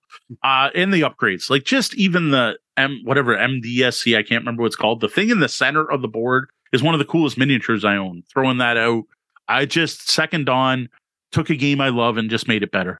Here we go. My number two is the Duke. Uh, and again, this one comes back to family. Me and my son sitting down, playing the Duke before school, after school, on the weekends. It's just a great game Yeah. that really fits with a whole lot of different people and play styles. Uh, you can't go wrong with the Duke, folks. All right, number one. This took longer than I thought it would. We're talking more than I thought. Number one for me is Anachrony, the Infinity Box version. Again, it jumped up 10 ranks, mainly because of the new edition. Plus, I've now actually explored some of the expansion content, though still not all of it, which is ridiculous that I haven't done this. I there's just that game is so good. Like like the waking up your people, the having to put them in mech suits, the getting resources from the future and having to pay them back, the various asymmetric factions, the fact I have a book this thick that just lore on this post-apocalyptic world. I, I anachrony just the, every time I play it, I'm like, I need to play more of this. Every time I play it, I swear it goes up. Well, now it's at the top, so it can't go any further. Fair enough. And my number one is one that hasn't been played enough. Uh, I want to get it to the table more, although I fear if I do, it might actually get replaced by some of the other fantastic sci-fi games out there. Yeah, And that's Pulsar 2849. Uh, this one was such a a great introduction to meaty, meteor. Yeah. Sci-fi games, uh, and it hooked me because of that. Um, and there's probably a little bit of that bias that's gotten this Hey. into number one, but it is where it is. Hey, if your first experience playing games, fantastic. It totally deserves. it. Yep. All right, I'm going to quickly go through this because again, this took longer than I thought. Just these are the games that dropped off my list and where they ended up and why I think so. Number one is Azul from two to ninety six. That is a huge drop. But anymore, like Azul is still a great welcoming game. I still want to bring it to events. I still want to teach new people. I have very little interest in sitting down and playing Azul. To me, that Azul is my new splendor. I played so much of it, so many games. I have no interest in just sitting down and playing Azul. Obviously, Sean still really digs it. The biggest drop, Race for the Galaxy, probably because I have played over 150 games on Board Game Arena. I used to adore Race for the Galaxy. I still like it, but now I just feel like I've seen the game played out. I've seen every possible card combination. I've I've done it all in that game. It feels like, and I'm actually kind of glad eventually I didn't get invited to another game of Race for the Galaxy. That dropped from five to forty-five. Clank, a deck building adventure, six to sixty-four. Way bigger drop than I thought. But you know what? When I'm sitting there going, I want to play a deck builder, it just it's not even on my list. Like I don't even think, oh, let's grab Clank. Again, I think part of it is I have played my copy a lot, and all I have is the the first expansion with the the water I can't even remember what's called the underwater expansion. I think for me, Clank just needs a refresh. I just need something to make it new and interesting again. Bruges, 12 to 55. Just shows what I was playing at the time period. Um, I dig Bruges, but Bruges is not easy to teach, and we just haven't been playing it because I don't like teaching it. This is one of those ones that could easily bump back up. If hey, excuse me, if say I bring it out to the barbershop bar and we play, and people like bring out Bruges again, and I play it a few more times in a row. Onitama, the biggest drop, 13 to 179. It was neat. It's cool what it does. I just rather play the Duke. Like it, it's it's it's a two player only game. If I'm going to grab a two player game that I'm going to throw in the glove box and bring with us on vacation or down to the beach, it's going to be the Duke over Onitama. Egizia for years, my biggest hidden gem. The game everyone who came over is like, oh, what's something interesting? I played Egizia with them. Was 14, now down to 68. The charm finally wore off and I think it just got dated. It's it's an old school Euro with a worker placement to choose what actions you're going to take, set collection, card collection, tableau building, spending resources to build monuments. It just it feels like an older game. It's got the Catan problem. It just feels a little dated. Next, I have Hamster Roll drop from 16 to 44. It's still good, but I think mainly it was just the fact of I, you know what? It's a dexterity game. It's fun. It's a really good dexterity game. But going through the list, every time it came compared to a game, I was like, I'd rather play a game than play this silly ham. Uh, Pitch Car also dropped uh, from 17 to 28. So it's this close to being on my top 25. Pitch Car is just so much fun for big groups. And I love how they have tons of the tracks setting them up. A concept, the another huge drop, 18 to 107. I, I the joy of this game is just slowly slipping. I think mainly because I haven't been in situations I want to play it possibly because we haven't done an extra life all night gaming event in three years. That could be why. Uh, Power Grid, the first time ever I did a board game ranking list, it was a number my number one. Um, particularly the deluxe edition from 19 to 36. I still dig it, but it's not getting plays. Onto Teutonica, there was a point there I was playing it like crazy, uh, quite a bit. Sorry, bonkers, playing it bonkers. Uh, 20 to 80 big drop just because I'm not playing it. And again, that's one that I bet you if I start playing it and I redid this list next year, it would bump back up. Zhanguo, 21 to 111 as it ends up. I was playing extreme for most of the games I played. Opaque game, not easy to teach and hard to get to the table. You need your heavy gamers to play this one. Gloomhaven, I think this is a sign of the times. In 2018, we were live streaming it. Now we haven't played it since COVID. From 22 to 50. And I will say some of the brilliance has worn off on that game especially once it went from being extremely difficult to extremely easy. Food Chain Magnet, 24 to 49. Again, big meaty games that aren't getting played, which also fits for Dungeon Lords Happy Anniversary Edition 25 to 37. Some of our overlaps uh, for those one who wanted to keep track the Duke, Orleans, Aventuria, Anachrony, Eclipse, Dawn of the Second Galaxy, Scythe, and Xia were all overlaps on our list. Which is actually not much for the fact that almost every game you played, you played with me. Absolutely. Yep. But there you have it, folks. Our top 25 games of right now. So I was shocked by how many on my list changed in the last three years and 200 episodes. I'm really looking forward to doing this again. Maybe we'll make it a every 100 episodes thing. Maybe we'll do it again for episode 300 and see if Sean's list changes as much as I did. Yeah, I'm very interested to see what mine what happens to mine over time now that I have that baseline uh, original set to work with. Now, remember, we're here to answer your gaming and game night questions. Consider us a Dear Abby for tabletop gamers. Get your questions to us by clicking on Ask the Bellhop at tabletopbellhop.com, emailing questions at tabletopbellhop.com, or hitting me up on social media where I can be found everywhere as Tabletop Bellhop, one word. All right, it's time for the big one. It's time to officially announce our largest tabletop game giveaway ever. Hopefully, not our largest ever going forward, but for now, definitely our biggest. So, in preparation for tonight's episodes, uh, thanks to Deanna's help, I reached out to a bunch of board game publishers, specifically publishers we worked with in the past, uh, publishers where we've reviewed games of theirs or shared games or worked with them, and asked them if they'd be willing to help us celebrate this momentous arbitrary milestone. I provided each of them with a list of their games we covered in the past and asked that they be willing to help us out by providing a giveaway copy for one of those games. We were, I think it's safe to say, shocked by just Yes. how many publishers jumped at a chance to take part. Yes. Most of which did step up and provide a game or games that we've talked about sometime over the last 199.5 episodes. Now, before we get to the massive list, let's first talk a bit about how to enter. So, we're not ready to launch this one tonight. If you're listening, though, you are good. This giveaway is going to launch on Tuesday, March the, I had this wrong, 14th in the notes. Tuesday, March the 14th at 2 a.m. Eastern. This is the exact time this podcast will drop everywhere. Now you will need to head to tabletopbellhop.com and click on the pinned post. There you will find a page explaining the contest and everything we are giving away, as well as links to our coverage of the matching games. Now, at the bottom of the page will be some type of giveaway widget where you will sign in with your email or log in via Google, Facebook, whatever whatever widget Deanna's using, because we're actually looking at a few different ones that we're, we're potentially, as this is so big, going to buy a piece of raffle software to use going forward. Um, so we can do things like daily entry bonuses. Then you can just start clicking on the entries. Now, what we highly encourage you to do is please support these awesome sponsors by clicking on each of their links not even just to get extra entries in there, but just to thank these companies for stepping up. We provided each sponsor one link to whatever they wanted their homepage, Instagram account, online store, whatever. Please show thanks for their support with this giveaway by visiting all of them. Now, there'll also be bonus entries for the normal things, right? Subscribe to the Tabletop Bellhop weekly newsletter and a spot for our hotel guest or better Patreon patrons to enter their code for five bonus entries.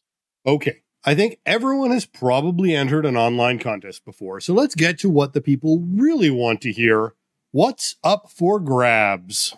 And I have been trying to find an AI version of Moe, but uh, unfortunately, we can't quite afford that yet. So, No. if you want an AI version of Moe, think about joining our Patreon, There you go. and maybe we can get a fake we Moe. can get chat MOE. All right.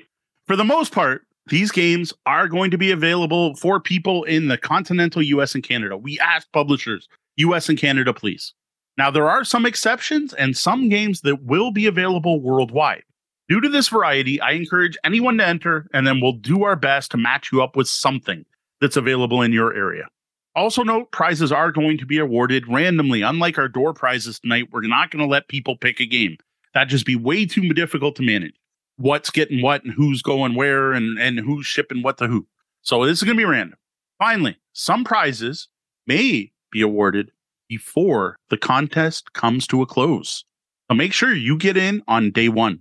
One publisher in particular is offering up a game a day for the entire length of this contest, which is going to run for three weeks. So let's start off with Unidragon. Now, we've reviewed Quezzle from them, as well as the king sized Majestic Wolf puzzle. They are offering any puzzle of your choice up to king size.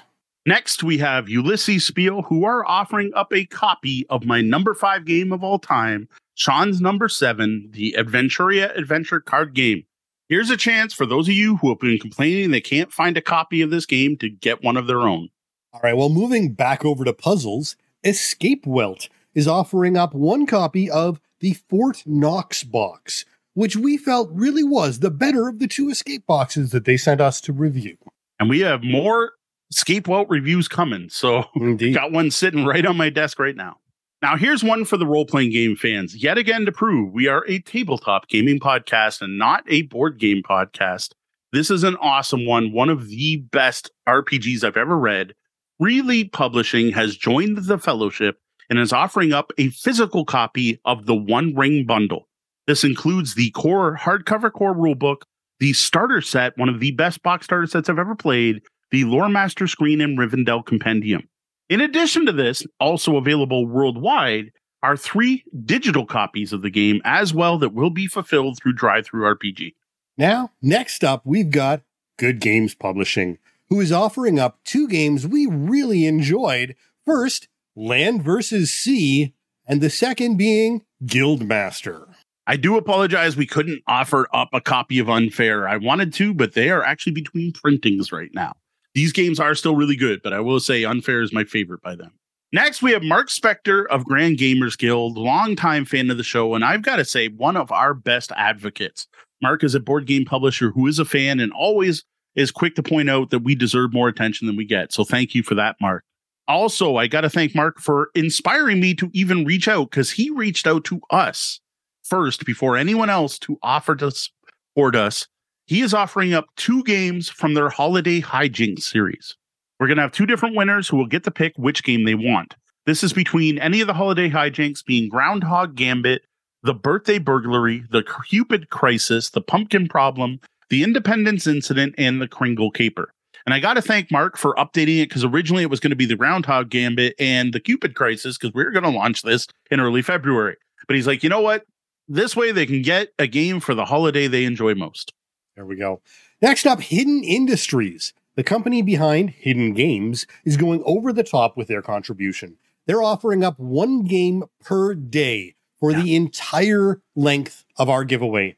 Yes. That's 21 games total, including seven copies of the Maplebrook case, seven copies of the New Haven case, and seven copies of the Midnight Crown. Note the Midnight Crown is technically a part two, but all of these work standalone.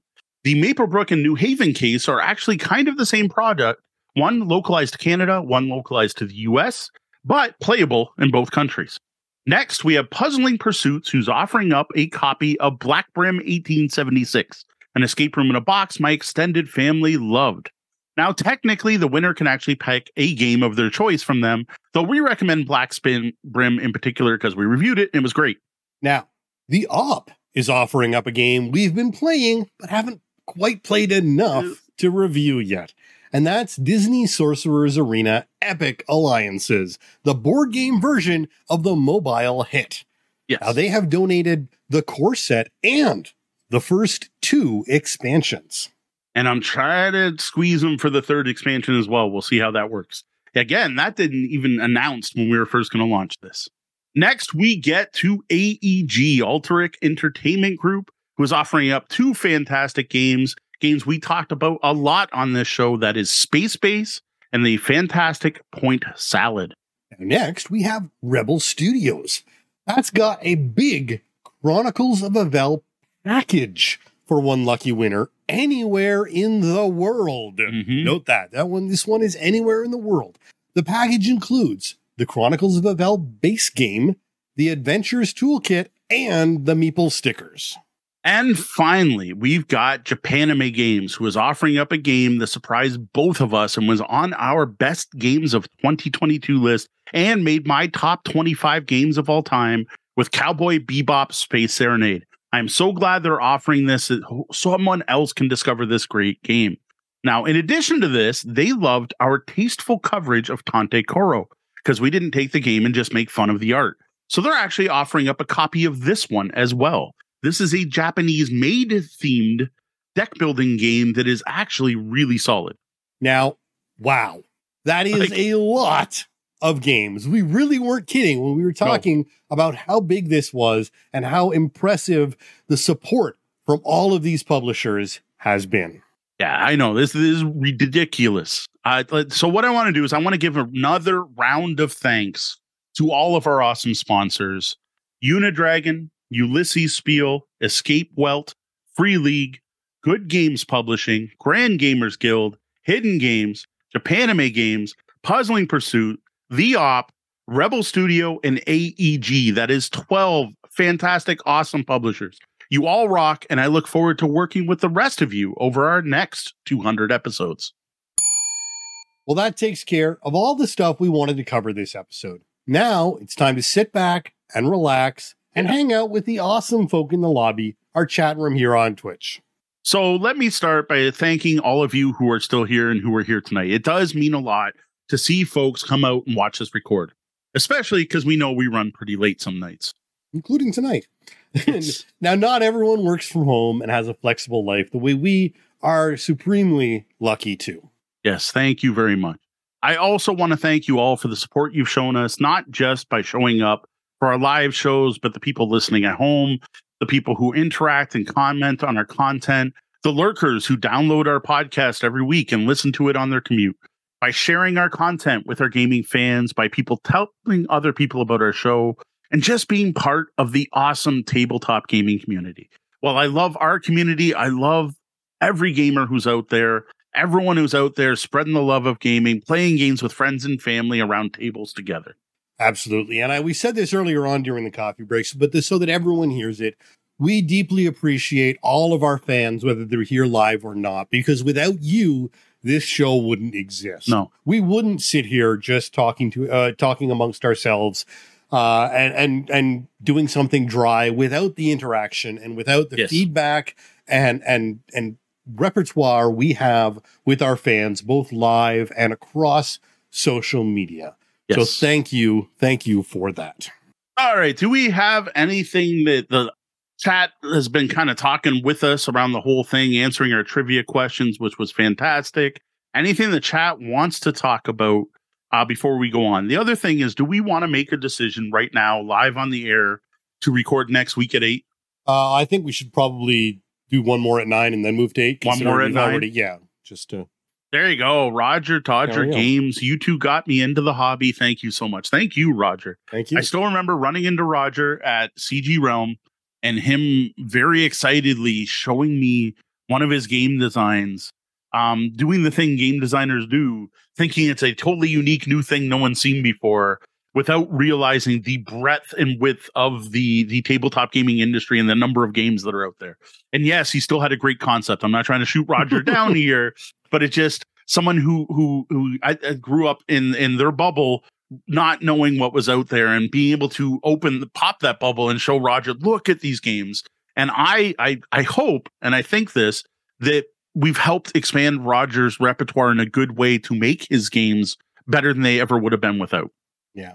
And uh and and just talking about the board game market, it has just recently come out in the news that the market is still exploding.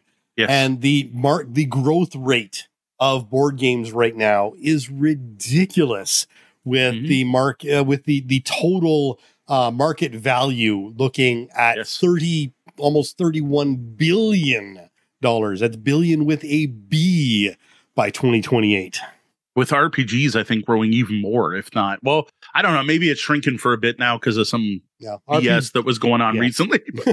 I'm just trying, but we're not just board games here. we need to get role playing again so that we really can, like every third episode, talk about a role playing game. Yeah. Or at least talk it in the, in the bellhops tabletop of what we played. I have so many single session stuff I want to run. Yep. No, absolutely.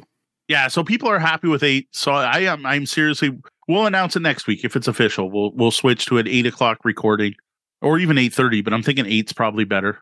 Well, I mean, again, we'll we'll start at eight, and we'll actually yeah, yeah. start recording at eight fifteen or eight twenty. See, we didn't start until about nine twenty. We're like two hours in at this point with the coffee break, so yeah. I'm not sure how long we're going to keep this going with the chat. I expected to spend more time hanging out with people, but we interacted with you a lot during the show. Absolutely. Actually, more than I actually expected to.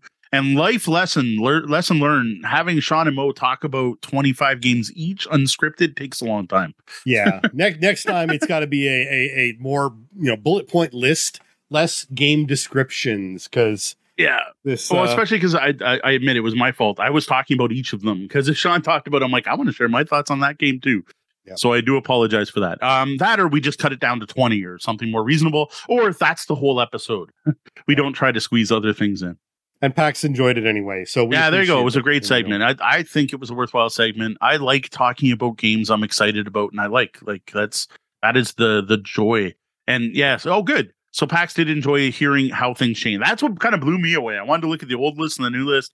thankfully I'm fairly proficient at Excel, so I actually used a, a set of recurring V lookups to be able to see where all my lists were at, and technically they're all on my uh, Excel file we use for people's comments and stuff like that.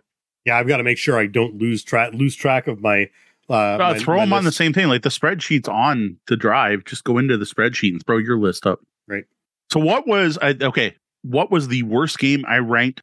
At least seven is what I'm curious about. And I swear it, it pulled games I did not rank seven. I don't. I thought I had that tab up. I don't have that tab up anymore. Yeah, and, and I have to say, I I did do some editing in my list. There are certain games that we don't talk about anymore that probably Yes. would have made this list, Yep. but I refuse to discuss. Yes, So I, I um, the same thing here. the the lowest game on my list. So I actually ended up with 154 games uh, Yep. on my ranking. The lowest rank is Clue Harry Potter Edition. Uh, which we have talked about in the past, and I, I mean, honestly, this doesn't even count as a game to me. It, it I mean, it ranks. I, I think it should probably rank like a two or a three if I was actually scoring it on Board Game Geek. Uh, interestingly, Immortals is 153. There we go. I told you, Immortals. the only They game, said the problem is I taught I taught him Immortals, and then I'm like, no, no, now I got to show you Shogun, and I messed that up. so bad. It But Immortals was so bad that he was just like, I think. Shogun. He's like, no, this is too similar to Immortals. Oh, I, I, I, it's really hard to explain how bad of a game Immortals was. Oh, here's something else. Sorry, I want to do. We already called out again uh, the the Ulisses Spiel um, Kickstarter. Deanna's asking, where did you rank Hellbringer Hellbringer? was 45. Uh, it didn't, it was, it was down a little bit. Um, and I, you know what? I'm not even sure why. Again, this, the, there's so much momentary feels for where that, uh, uh, yeah, I know my game of the year and it didn't even rate. I know. But it was, you know what? It was just one of those games where, as I was thinking about the, you know, when I was ranking things, how I felt about that game at that moment and what it was up Yep. against. Uh, it's it's the the intricacies of how that ranking system works. Uh, I know and Moe I gotta admit, some, it's hard Moe had some it's literally here's two games picked, Yeah, and I'm like, I had Go Cuckoo versus what was it? It was like one of my number one games, and I'm like, how do I rank this? Yeah. So I am dropping a link to the Hellbringer. Um, I, I feel like we're cutting it up by saying this, but I ranked it 150, but 150 out of over a thousand game, more than that. I own a thousand games. I've probably played 2,000 or 3,000 games. 150 is really dang good. I think And- Hellbringer. One of the things with Hellbringer is is that it tends to be a better solo experience. Yes. And that I think is one of the major reasons it did get knocked down. Um, because it was it really was a fantastic solo game. But I don't solo game all that much. So Yes. again, you know, given given the opportunity to play, you know, something with someone or a fantastic solo game, odds are I'm usually going to lean towards the better group experience because board gaming to me is a social experience. Totally fair. So my lowest ranked game was Gloria Mundi, which was absolutely terrible. Um, we got it for five bucks or ten bucks or something at a discount place, and it was all about following the path Alexander followed, and you have to found Alexandria over and over and over again because dude had an ego to rival ego. Um, his head was as big as a planet when every city gets named after you. It was terrible. Like, like I, I, Deanna remembers this one. It had cheap ass components. Like it just had like the cheapest pawns and it didn't feel like you had any good choices. It just, it was bad. So yes, I know we like to talk about the games we love, but Gloria Mundi was my lowest ranked games. And cause people dig it, I know we don't like the bad talk games, but you know what? It's our 200th episode. I'm going to give everyone my, my, my, my 10 worst games that, that, uh, that I ranked pretty high. so no, I ranked these higher than other stuff. Like, I don't know how Board Game Geek pulled these. No, it's not even worth it because like there's so much stuff that's ranked below this that uh, isn't on the list because of how I did it. No, it doesn't really work. Like when I'm looking at this, I'm like, no, that game's not terrible. So I mean, just as a quick sample for me, like my the next five games, the five games that almost made the list for me, Rallyman GT, which I was so Yep. so, so sad to hear the publisher has uh has gone under. Yeah, they've gone under. Uh Smash Up Disney Edition, um uh Scott Pilgrim's Precious Little Card Game, Chiseled and Jaipur. Yeah. Those Uh, are all good yeah, games. I mean, like Scott Pilgrim's was a really fantastic game for people who love Scott Pilgrim. Uh, and the was, and combo some mechanic was yeah. so neat, but really not, interesting mechanic. But you had to really appreciate Scott Pilgrim to get it. Yep. And and that's not everyone likes that. So, uh, meet my next. Uh, let's get up to thirty. Robo Rally, Quacks of Quedlinburg, which I was surprised wasn't higher. Pitch Car, Host Deluxe, Unfair, Core Worlds. Oh, I went too far. that was thirty-one. Yeah. Imperial Assault, but wait, there's more. That's what it was. It was but wait, there's more versus like Orleans. Yeah, that was that and was. I'm like, brutal... man, that's like the best party game ever. like the ultimate pitching improv game. And and Orleans, like favorite deck, like the bag builder, one of my favorite games. I'm like, I don't know how to rank this. Yeah, that was that was nasty. That, that was just kind of one of those cruel uh, uh, moments of fate. Yes, uh, uh, Deanna saying Gloria Mundi, hard stop, no. yes, apples versus oranges, and that's the problem with ranking board games. Uh, so many board games are apples versus oranges. Uh, you know, how do you, how do you compare Go Cuckoo and Don? Uh, you know, say escape for the escape from the galaxy, or you know, Horizons, or you know, how do how do you how do you compare yeah. those? But like I said, what what I my general criteria when I'm using board game rankings is what do I want to out of these two games? If I had a group right now, Tori and Kat are coming over, which of those two games would I go downstairs and play? The problem is I didn't rank all the games in one day. Now, now Roger asked how many choices did I have to make? I think it was thirteen thousand. It was up there.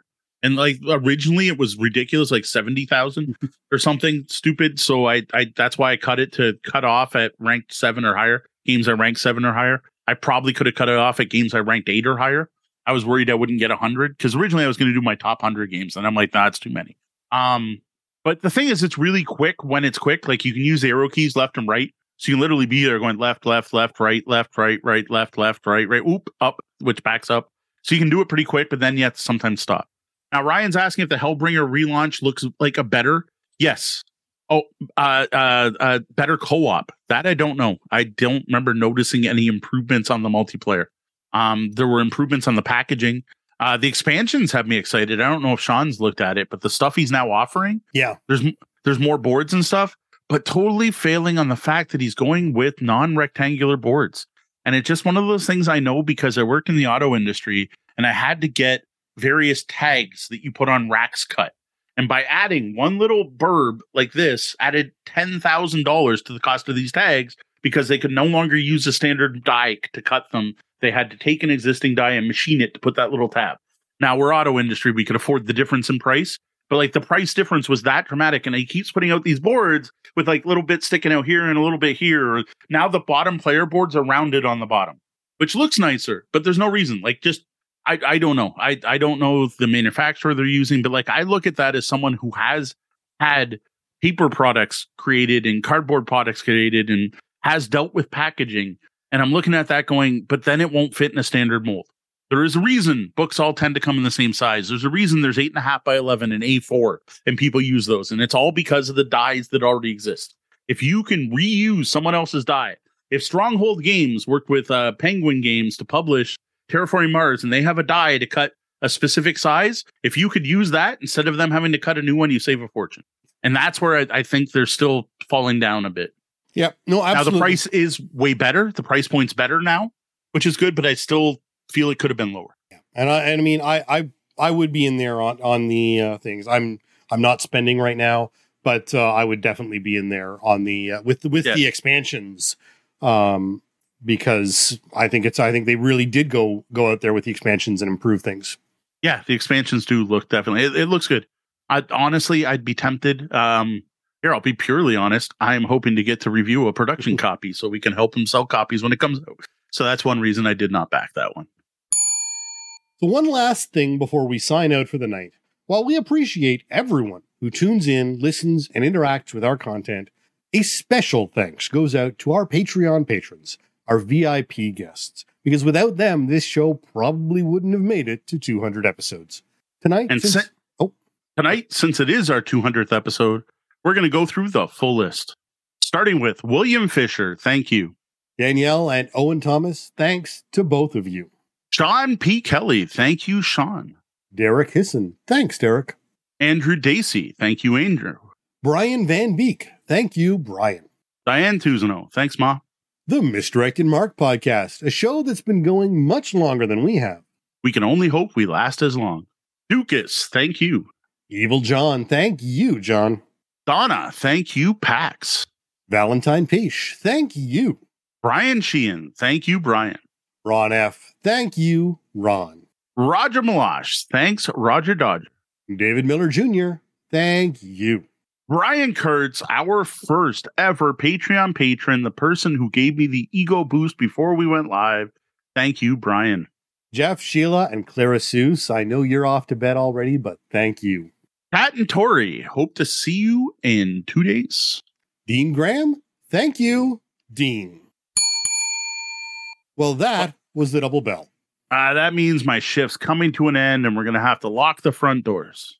Though the doors are closed, you can always find us at tabletopbellhop.com. All over the web is tabletopbellhop, one word, and on your podcatcher of choice. After you go, be sure to stop by patreon.com slash tabletopbellhop and tip your bellhop. Well, that wraps up the time we have tonight. Thank you, lobbyists, for joining us for this special 200th episode celebration. With another 200 more to come, at least. For the Tabletop Bellhop Gaming Podcast, I'm Sean. And I'm Moe. Thank you. And, And game, game on. on. Find full reviews, show notes, and more at tabletopbellhop.com. Graphic design by Brian Weiss at RPG & Co. Music is Nimbus by Eveningland. The podcast is released under a Creative Commons Attribution license.